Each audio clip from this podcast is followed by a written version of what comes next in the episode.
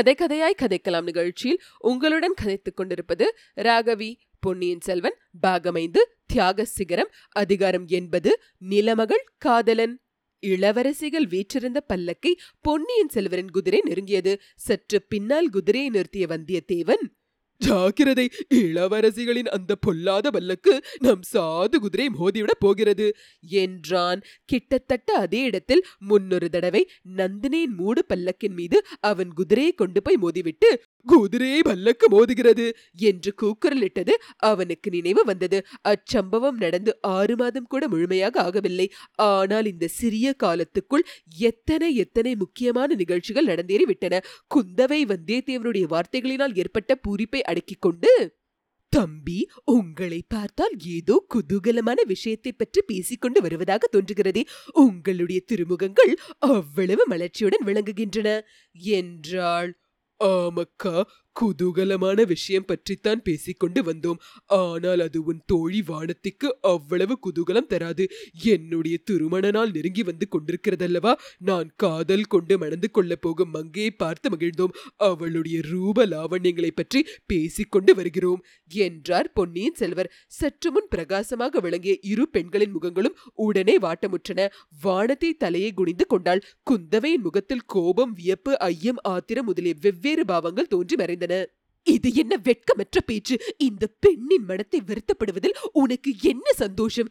என்றாள் வானதி தலையை நிமிர்ந்து குந்தவையை பார்த்து அக்கா இது என்ன வார்த்தை? எனக்கு எதற்காக வருத்தம்? என்றாள். ஒன்றுக்கு மறுமொழி சொல்லாமல் பொன்னியின் செல்வர் புன்னகை பூத்த முகத்துடன் நிற்பதைக் கண்ட இளைய பிராட்டி கொள்ளிட கரைக்கல்லவா போய் திரும்புகிறீர்கள்? அங்கே எந்த பெண்ணை பார்த்தீர்கள்?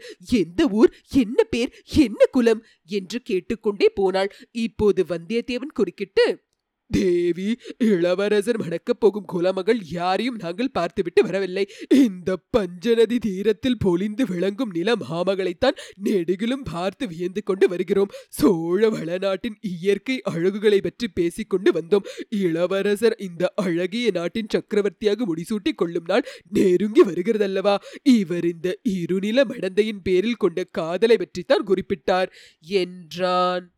ஆஹா என் சகோதரனுக்கு இப்படியெல்லாம் விசகிதமாக பேச முன்பெல்லாம் தெரிந்திருக்கவில்லை. அவனுக்கு தாங்கள் கற்றுக் கொடுத்திருக்கிறீர்கள் போலிருக்கிறது.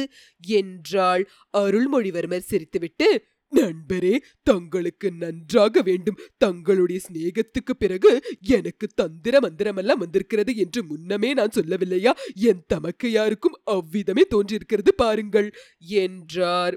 இது என்ன வீண் வழி? தமக்கையும் தம்பியும் ஒத்து பேசிக் கொண்டது போல் ஒரே மாதிரி என் பேரில் குற்றம் சுமத்துகிறீர்களே என்றான் வந்தியத்தேவன்.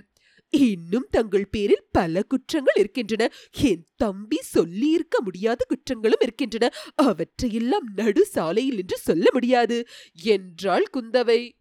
வந்தியத்தேவன் நான் சந்தேகித்தது சரியாய் போய்விட்டது என்றான். என்ன சந்தேகித்தீர்கள்? என்னை ஈழ நாட்டு படைக்கு சேனாதிபதியாக்கி அனுப்புவது என் குற்றங்களுக்காக எனக்கு தீவாந்திர சிற்றை விதிப்பதே ஆகும் என்று சந்தேகித்தேன். பார்த்தீர்களா அக்கா? சோழ குலத்தாரின் நன்றியறிதலில் இவருக்கு எவ்வளவு நம்பிக்கை இருக்கிறது என்று தெரிந்திருக்கிறதல்லவா? நமக்கு இவரிடம் நன்றி சிறிதும் இல்லை என்பது உண்மைதான். இது என்ன? நீங்களும் இப்படி சொல்கிறீர்களே. அந்நியர்கள் செய்யும் உதவிக்கு நன்றி செலுத்தலாம். நண்பர்களுக்குள் நன்றி எப்படி ஏற்படும்? திருவள்ளுவர் சொல்லியிருப்பது ஞாபகமில்லையா? உடுக்க இழந்தவன் கைப்போல் அங்கே இடுக்கண் களைவதாம் நட்பு. தழுவிய உடையை எடுத்து கட்டிவிட்டதற்காக இடைக்கைக்கு நன்றி செலுத்த வேண்டுமா? என்றாள் குந்தவை. தேவி நன்றி செலுத்த வேண்டியதில்லை. தண்டனை விதிக்காமல் இருந்தால் அதுவே பெரிய நன்றியாகும். தம்பி நீயும் சரி இவரும் சரி ஒன்று நினைவு வைத்துக் கொள்ளுங்கள். இவரை எனக்கு உதவியா இருக்கும்படியாக நம் தமையின் வீர சொர்க்கம் எய்திய கரிகாலன் அனுப்பி வைத்தவன். அந்த கடமையிலிருந்து இவரை நான் விடுதலை செய்து விடவில்லை என்றாள் குந்தவை. இவருக்கு விடுதலை தரவே வேண்டாம் அக்கா. ஆயுள் தண்டனையாகவே அளித்தாலும் எனக்கு சம்மதம்தான் என்றார் இளவரசர்.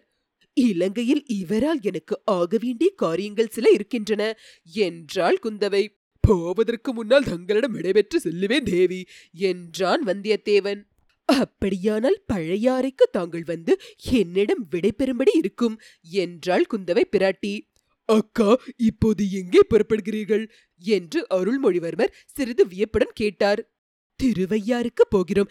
இன்று மார்கழி திருவாதிரை திருநாள் அல்லவா? செம்பியன் மாதேவியும் மதுராந்தகரும் பூங்குழலியும் காலையிலேயே சென்றார்கள்.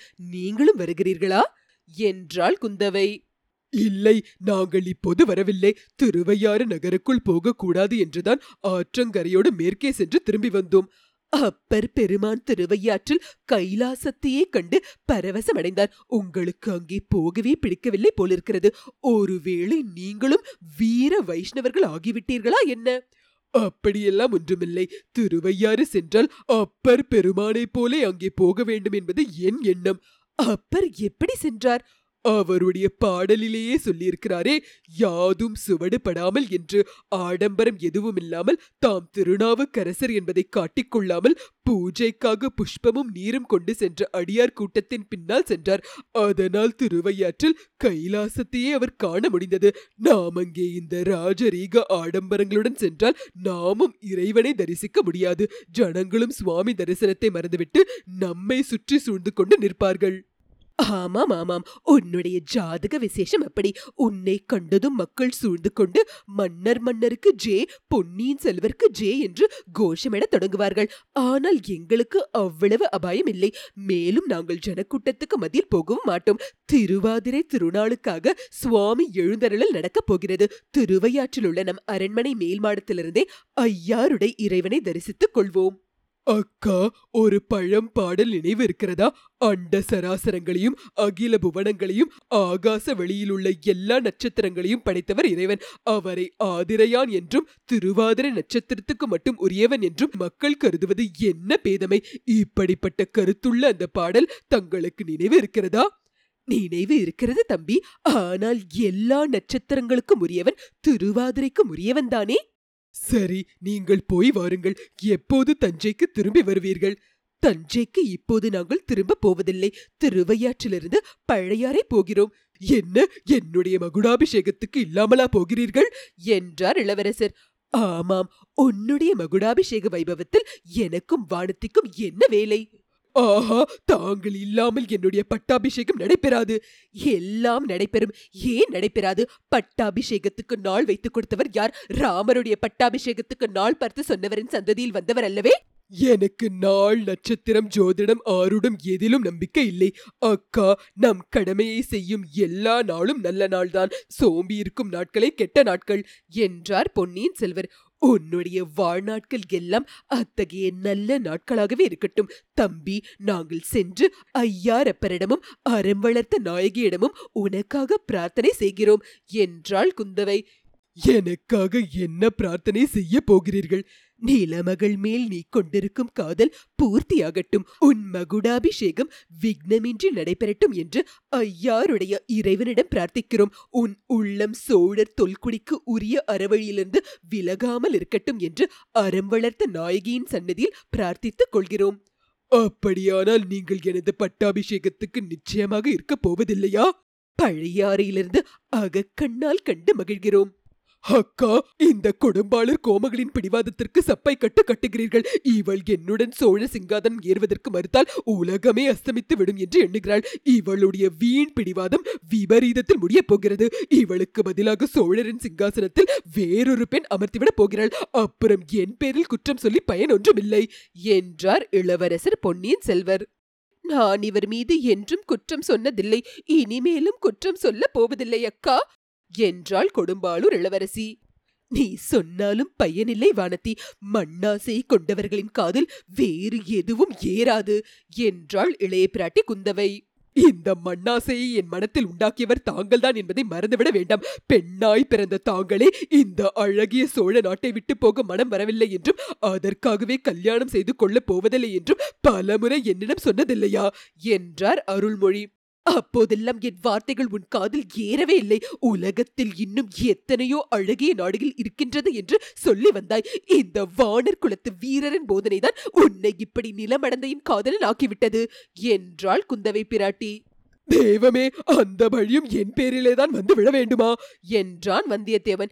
எவ்வளவோ பெரிய பயங்கரமான பழியை சுமந்திருக்கிறீர்கள். இந்த சிறிய பழிகளுக்கா பயந்துவிடப் போகிறீர்கள். தம்பி வெகு நேரம் பேசிக் கொண்டிருந்து விட்டோம். சுவாமி எழுந்தருளும் நேரம் நெருங்கிவிட்டது போகிறோம் என்று கூறி குந்தவை சிவிகையாளருக்கு சமிகை செய்தாள். பல்லக்கு மேலே சென்றது. சிறிது நேரம் அங்கேயே நின்று பார்த்து கொண்டிருந்துவிட்டு பொன்னியின் செல்வரும் தஞ்சையை நோக்கி குதிரையை செலுத்தினார். சற்று தூரம் சென்றதும் பக்கத்தில் நெருங்கி வந்து கொண்டிருந்த வந்தியத்தேவனை நோக்கி நண்பரே இந்த பெண்மணிகள் உண்மையில் சுவாமி தரிசனத்துக்கு போகிறார்கள் என்று எனக்கு தோன்றவில்லை. குடந்தை சோதிடர் இப்போது திருவையாற்றுக்கு அருகில் குடி வந்து விட்டாராம். அவரை பார்த்து சோதிடம் கேட்பதற்காகவே போகிறார்கள். என்றார். ஐயா குழந்தை சோதரனை விட தாங்களே பெரிய சோதரர் ஆகிவிட்டீர்களே என்றான் வந்தியத்தேவன். இத்துடன் அதிகாரம் என்பது முற்றிற்று. கேட்டோ கதைக்கலாம் நிகழ்ச்சியை கேட்டு ஆதரிக்கும் அன்பர்கள் எங்களை முகநூலிலும் இன்ஸ்டாகிராமிலும் பின்தொடருமாறும் கேட்டுக்கொள்கிறோம். மேலும் உங்களது உற்றார் உறவினர்களுக்கும் கேட்டோ கதைக்கலாம் அலைவரிசை தெரியப்படுத்தும்படி கேட்டுக்கொள்கிறோம்.